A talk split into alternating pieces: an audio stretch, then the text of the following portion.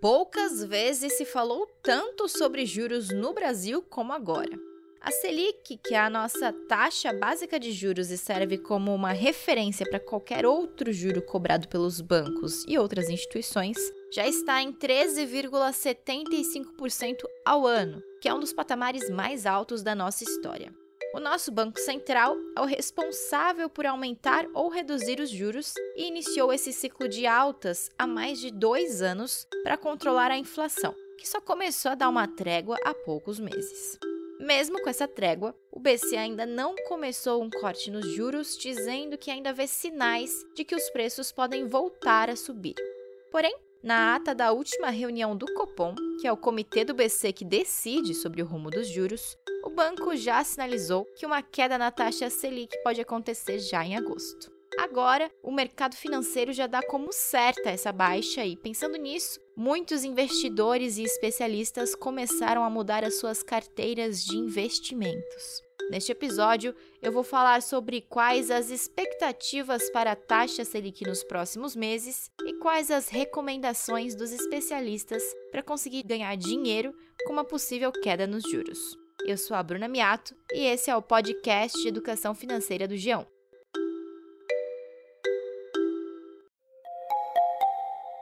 Antes de falar sobre quais as boas oportunidades de investimento atualmente, a gente tem que entender o que é que de fato está acontecendo. A Jenny Lee é estrategista de ações na XP Investimentos e vai conversar com a gente neste episódio. Jenny, você acha que a percepção sobre o mercado brasileiro começou a mudar com essa expectativa pelos juros caindo nos próximos meses? Na realidade, a gente saiu é, de um cenário que eu diria que foi né, bastante negativo ou bastante difícil para investidores uh, nos últimos meses, né? Lembrando que a gente saiu de, do período pós-pandemia, reabertura da economia, que causou uma coisa que é, foi ruim, né? Inflação. E todo mundo sentiu isso no bolso. Então a gente viu preços subindo muito por conta desse reaquecimento da economia pós-pandemia. Isso não foi somente no Brasil, mas foi lá fora também. E como consequência disso, juros mais altos, né? Os bancos centrais, as autoridades tiveram que subir os juros, que é a ferramenta que eles têm para tentar controlar a inflação. Então a gente viveu muito tempo, principalmente em 2021, 2022, de inflação muito alta, pesando nos bolsos dos consumidores e também juros mais altos, que tende também a desaquecer a economia, tornar crédito, consumo, tudo mais caro. Né? Aí, de, de alguns meses para cá, tudo isso foi melhorando. Não, e na verdade, não era só a economia mais difícil que trazia essa certa aversão aos riscos por parte dos investidores, né? A questão política também estava pesando muito, até porque, sempre que a gente muda o governo, muitas coisas podem mudar junto e isso traz um período aí de incertezas. No ano passado, a disputa eleitoral foi marcada por muitas dúvidas até o último minuto possível, e isso também mexia com o mercado. Depois, quando Lula ganhou, muito se começou a falar sobre os riscos fiscais, ou seja, o quanto o governo gastaria. Como o mercado está enxergando isso agora, Jenny? De uns meses para cá, principalmente acho que nesse segundo trimestre desse ano, as coisas foram melhorando.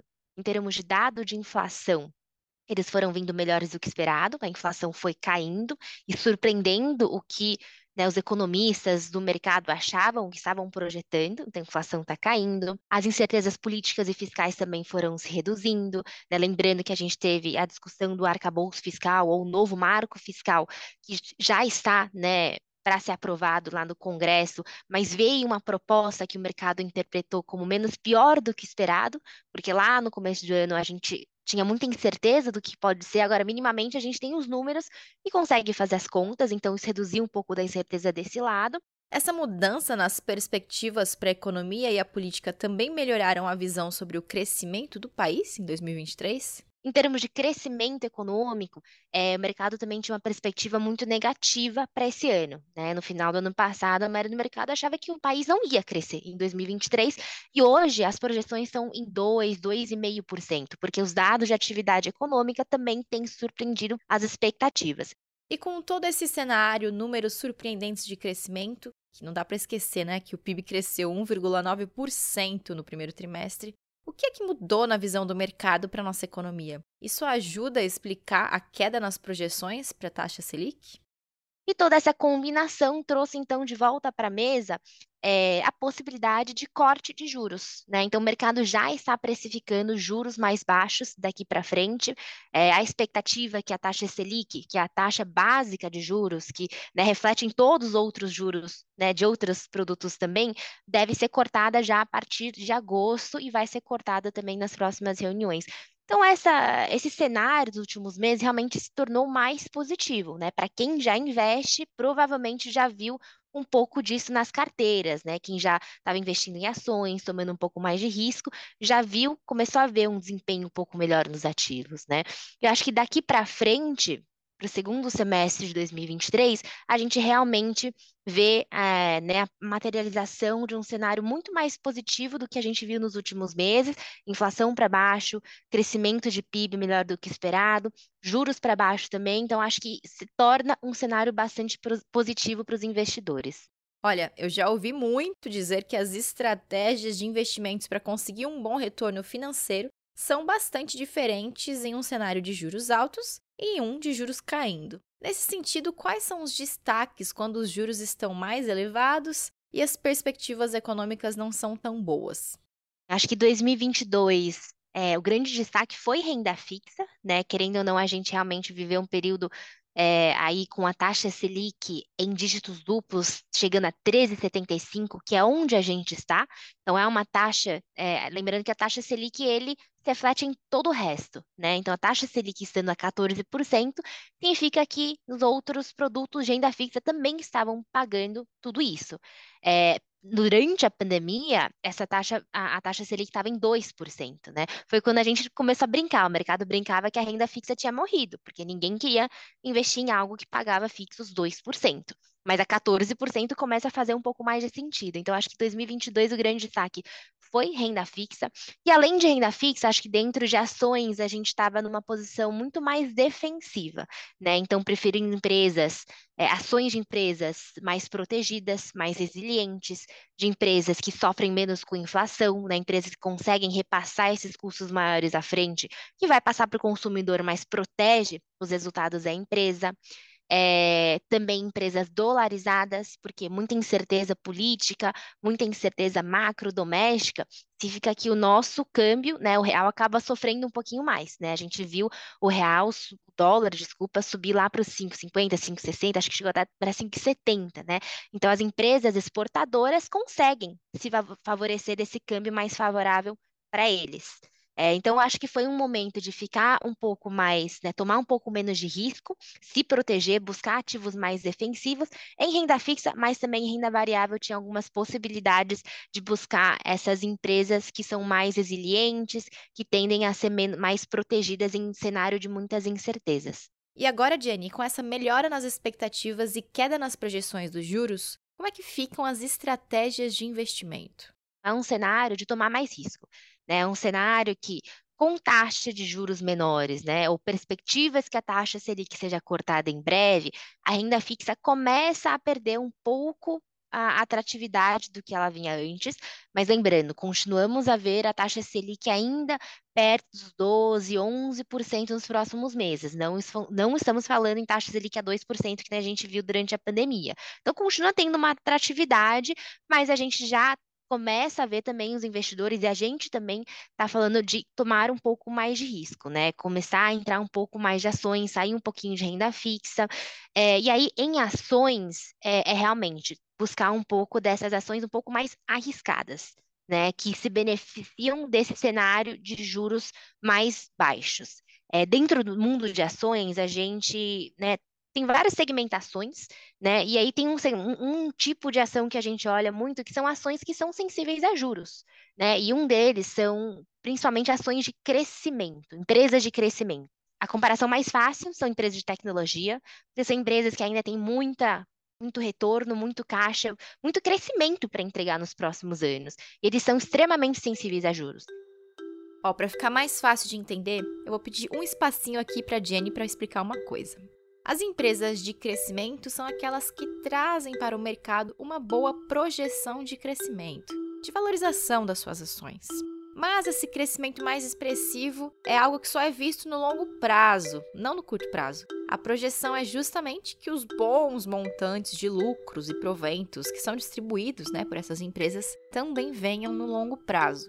Assim, pensando que esse é um dinheiro que pode demorar a chegar, quando o cenário econômico está mais complicado e com os juros altos, os investidores migram para os investimentos mais seguros e que podem entregar uma rentabilidade mais alta com as taxas elevadas. Agora que o mercado espera né, que haja um início no ciclo de corte nos juros, essas empresas de crescimento voltam a ganhar um destaque.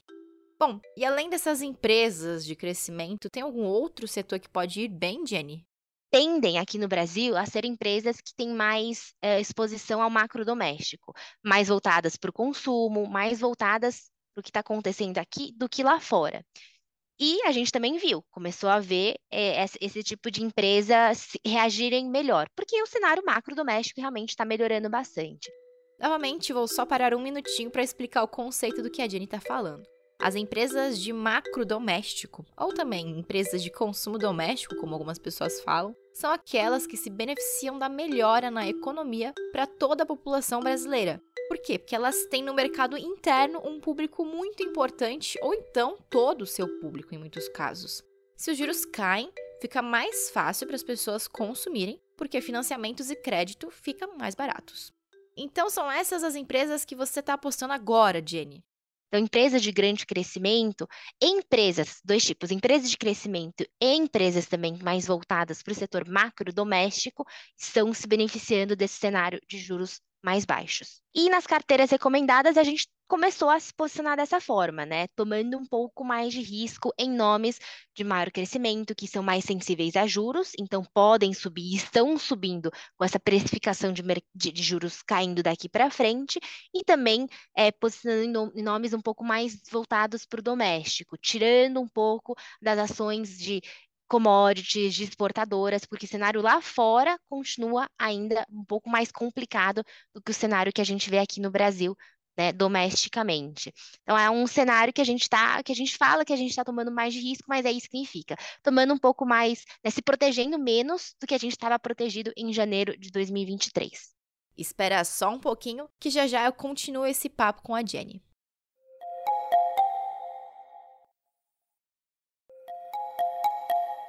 Para quem ainda não investe, mas gostaria de começar, essas oportunidades do mercado também podem ser uma boa, não é mesmo, Jenny? Mas que pontos você acha que vale prestar atenção? Para quem está começando, é, acho que a primeira lição é diversificar.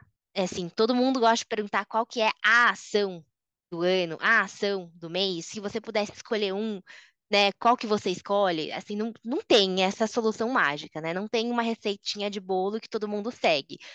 Você precisa diversificar, você precisa ter um pouco de renda fixa, você precisa ter um pouco de ações, você precisa ter um pouco de exposição ao Brasil, um pouco de exposição a, sei lá, mercados lá fora também, outras moedas. Então, assim, não tem uma ação só, um, um, um tipo de empresa que a gente que a gente investe. Acho que o segredo é escolher uma forma diversificada para começar investindo, seja em com várias ações, seja num ETF, seja num fundo. Existem vários produtos hoje em dia que a gente consegue fazer de uma forma bem fácil para con conseguir começar a investir de uma forma diversificada. E também, acho que a última coisa, lembrando do prazo.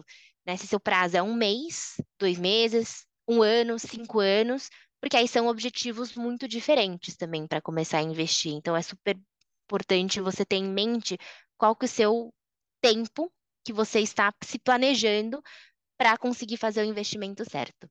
Só para explicar para quem nos ouve, os ETFs, que também são chamados de fundos de índices, funcionam como uma cesta de produtos financeiros que replicam algum índice do mercado financeiro ou indicador econômico. Tem opções tanto de renda fixa como de renda variável.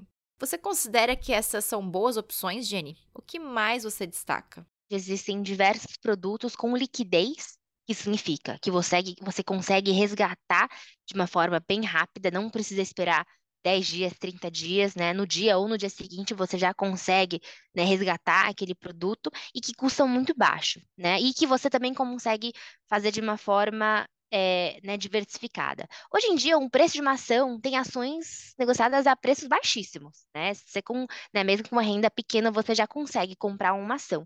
Mas acho que a ideia aqui é não comprar uma, porque você toma muito risco numa empresa só. Né? Não, não, é difícil da gente se proteger se acontecer alguma coisa muito específica com aquela empresa ou com aquele setor. Então, acho que, para mim, acho que um dos melhores produtos para quem está começando são ETFs. Né? E aí, no mercado, existem diversos tipos de ETFs. Tem ETFs de ações, também tem ETFs de renda fixa. Né? Tem ETFs que, por exemplo, replicam a taxa Selic. Então, estão pagando o que a taxa Selic paga é, né, no ano. É um, acho que já começa ali, você já começa pelo menos não perder para a inflação se você investir nisso. Para ações, existem também ETFs que replicam o índice, né? Então a gente conhece o índice Bovespa, por exemplo. O índice Bovespa, na verdade, representa mais ou menos 90 ações. São as ações mais negociadas na Bolsa Brasileira. Então, tem alguns índices tem, é, no mercado que replicam o desempenho do índice Bovespa. É, tem custo bem baixo, bem acessível para quem está começando, e é uma forma de você já, de uma, de uma vez só, investir em 90 empresas. Né? Então, é uma forma de você ter exposição ao mercado brasileiro como um todo e investir de uma forma diversificada. Então, acho que, de uma forma simples, respondendo, acho que ETFs, para mim, é o produto de mais fácil acesso, com liquidez e que você consegue é, diversificar de uma forma muito fácil. Olha, o cenário parece bom, mas há riscos pela frente que sejam relevantes e importantes para a gente prestar atenção, Jenny? A gente tem um cenário positivo se materializando aí nos próximos meses, mas ao mesmo tempo sempre existem riscos, né? O mercado tem volatilidade. É, e aí, acho que de riscos principais que a gente está mapeando nesse momento, tem riscos externos, fora do Brasil, e riscos domésticos. Externamente, o principal catalisador de bolsa brasileira é commodities. Né? A gente é um país muito né, produtor e exportador de commodities, então a gente depende muito do preço é, mundial e as commodities mexem com o quê? É, crescimento econômico global, né?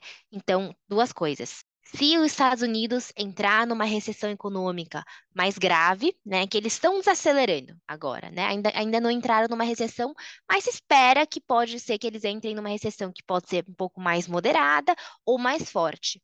Uma desaceleração, uma recessão significa uma demanda menor, né, as pessoas vão consumir menos porque vão estar uma, numa crise econômica, e isso né, por sua vez, tende a puxar os preços de commodities para baixo. Então, isso pode afetar o Brasil. Outra coisa também lá fora é China. Né? China é um grande comprador, um grande importador de commodities, um grande importador de commodities produzidos no Brasil. E eles também estão, é, eles estão é, num ciclo econômico muito diferente do resto do mundo, porque eles reabriram a economia pós-Covid apenas no final do ano passado, esse ano, então eles estão crescendo, mas eles estão crescendo um pouco menos do que os economistas estavam esperando. Né? Então, é, é, no mercado é tudo sobre expectativa e realidade. Né? Então, dado que eles estão crescendo um pouco menos do que o projetado, e daqui para frente, acho que a maior preocupação é que esse crescimento, essa recuperação econômica não ganhe o fôlego que a gente estava esperando, isso também pode puxar os preços de commodities para baixo. Então, dois riscos importantes lá fora que podem afetar a gente aqui no Brasil. Tem riscos dentro do Brasil também? Riscos que possam aumentar essa volatilidade nos mercados ou até mexer com a inflação e os juros mais uma vez? E aí, partindo para o risco doméstico, é, o nosso problema é sempre fiscal, tá? O, o Brasil tem um problema de, é, né, de, de, dívida, a gente é um país endividado, precisa sempre colocar né, os gastos é, sob controle. A gente já tem o arcabouço fiscal, então, acho que isso já está dado, isso já está precificado pelo mercado, mas a gente sempre tem outras discussões que podem afetar o mercado, né? Podem adicionar incertezas.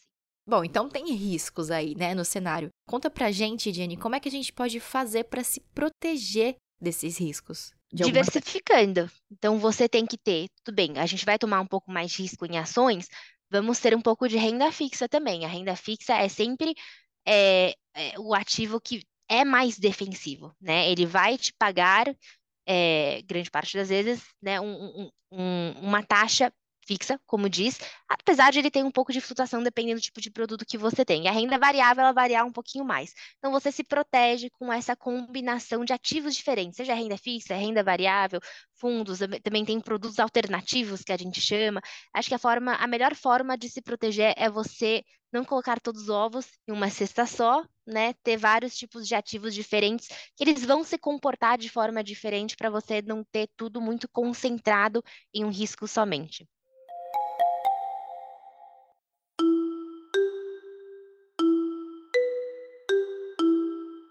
Bom, gente, esse foi o episódio de hoje e na semana que vem tem um tema diferente aqui para você. O podcast de educação financeira está disponível no G1, no Globoplay ou na sua plataforma de áudio preferida. Não deixe de seguir o podcast no Spotify, na Amazon ou de assinar no Apple Podcasts. Você também pode se inscrever no Google Podcasts, no Cashbox ou favoritar na Deezer. Assim, você recebe uma notificação sempre que um novo episódio estiver disponível. E não deixe de avaliar o podcast na sua plataforma de áudio preferida. Isso ajuda esse conteúdo a chegar para mais gente. Eu sou a Bruna Miato, assino o roteiro e produção desse episódio, e a edição é do Gabriel de Campos. Um abraço e até a próxima!